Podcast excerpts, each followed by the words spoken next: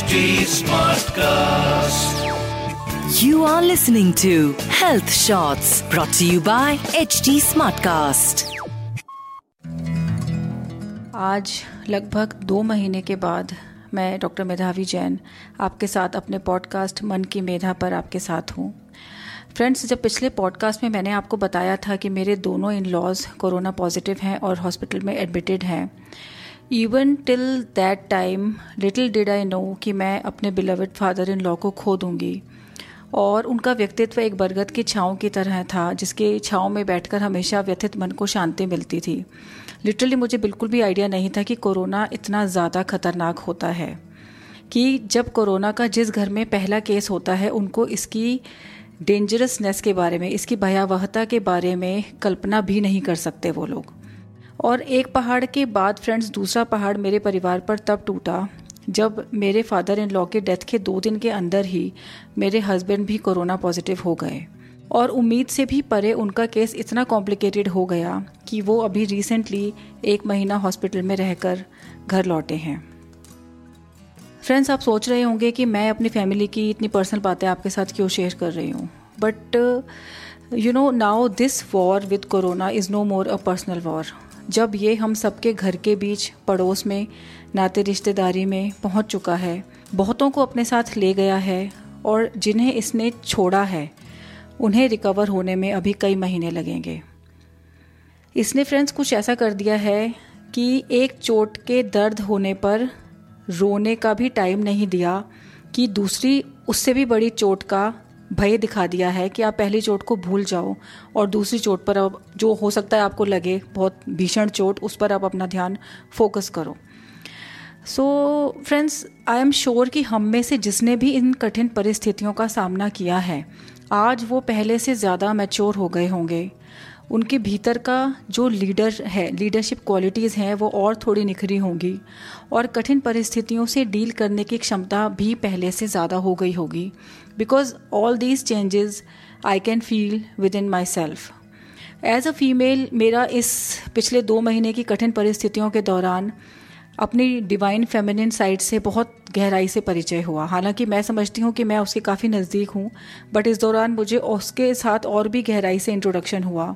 और I am definitely sure कि जितने भी आदमी लोग हैं, जितने भी मैन हैं, उनका भी अपना डिवाइन मस्कुलिनिटी से और गहराई से और नज़दीक से उन्होंने भी उसको अनुभव किया होगा। और फ्रेंड्स, कोरोना ने हमें ये दिखाया है जिस तरीके से ये सबको तोड़ता है ना हमें होप किस तरह कठिनतम, सबसे टफेस्ट सर्कमस्टांसिस में भी हमें होप किस तरह से जिलाए रखती है, बनाए रखती है, ये हम सबने जाना। और इन सबसे भी अलग, जब आसपास केवल मृत्यु हो, कि पेशेंट जब हॉस्पिटल बेड पर है और उसके इधर से, उधर से, सब जगह से I mean people are dying like crazy तब अपने भीतर की गहराई से आती एक आवाज़, जो हमें कह जाती है कि कुछ गलत नहीं होगा। उसे हम इंट्यूशन कहें, अनुभूति कहें या अपने हायर सेल्फ की आवाज़ कहें। लेकिन मैंने इस दौरान महसूस किया कि अंतस की वही आवाज़ एट लास्ट हमें निरंतर दिशा दिखाती है जब टफ सर्कमस्टांसेस होते हैं। और अगेन यहाँ पर मैं बात सिर्फ़ अपने ही नहीं कर रही हूँ। मुझे पता है कि आप में से जितने भी लोग इस टाइम इसको सुन रहे हैं और जिन्होंने भी कोरोना की मार को किसी भी वे में झेला है, वो डेफिनेटली इसको अनुभव कर सकते होंगे। कोरोना, मुझे ऐसा लगा कि एक ऐसी लड़ाई है जिसे पेशेंट तो हॉस्पिटल बेड पर लड़ता है और उसके घर वाले बाहर। और यदि दोनों ही हिम्मत बनाए रखें और बेस्ट पॉसिबल ट्रीटमेंट सही टाइम पर पेशेंट को मिल जाए, तब शायद पेशेंट ठीक होकर घर वापस आ सकता है, उसकी जान बच सकती है।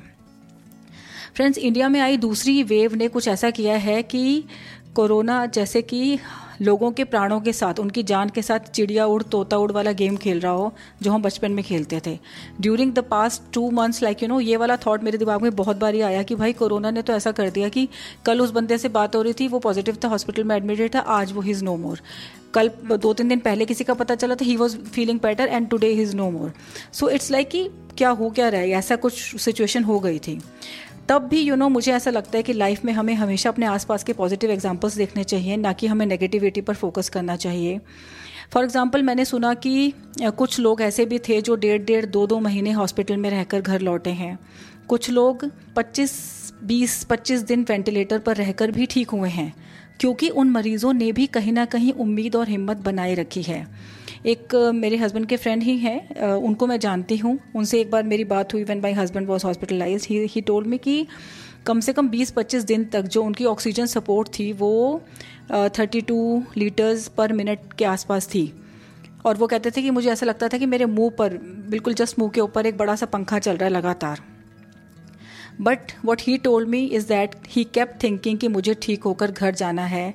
I have to be back and he came back so so, इस दौरान फ्रेंड्स जब कठिन परिस्थितियाँ होती हैं ना तो हमारे सपने भी हमें बहुत ज़्यादा एक पॉजिटिविटी से भरने में एक महत्वपूर्ण भूमिका निभाते हैं। Because you know during past two months मैं भी ये सोचती रही कि eventually everything will be all right and I am going to be like you know back on track I will be passing my time in researching recording podcast recording my YouTube talks and all तो इस तरह की चीज़ों ने भी बहुत मुझे भी पॉजिटिव बनाए रखा कि eventually I have to be back to on my track ये भी हमें जीने का, जो हमारा बिगर पर्पस ऑफ़ लाइफ है, जीने का बहुत बड़ी हिम्मत देता है, बहुत बड़ा रीज़न देता है।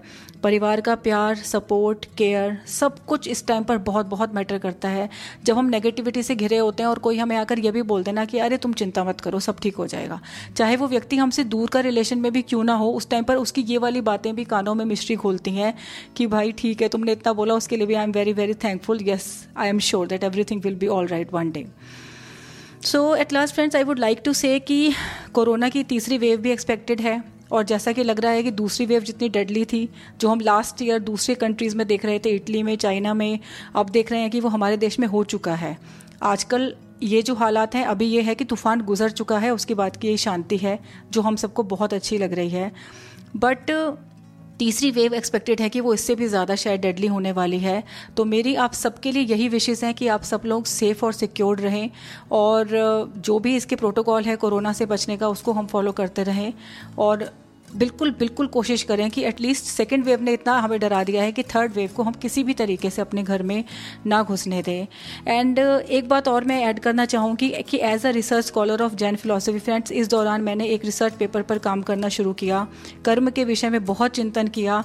कलेक्टिव कर्मा इंडिविजुअल कर्मा, इन सब के बारे में बहुत सोचा। And now that research paper is going like about to be completed और मैं जिस वेबसाइट पर इसको अपलोड करूँगी या जहाँ पर भी पब्लिश होगा in in one of my future podcast I let you know you can also go there and read because eventually you know through this wave also we are trying to find some answers there are many many queries which are still unanswered so maybe because like you know through theory of karma we can get to know at least कुछ glimpse हमें मिल सकती है कि कहाँ पर वो answers like करते हैं, जिनको हम खोज रहे हैं। So that is it for now, friends. See you next week. Take care. Stay home, stay safe, and goodbye. You were listening to Health Shots brought to you by HT Smartcast. HT Smartcast.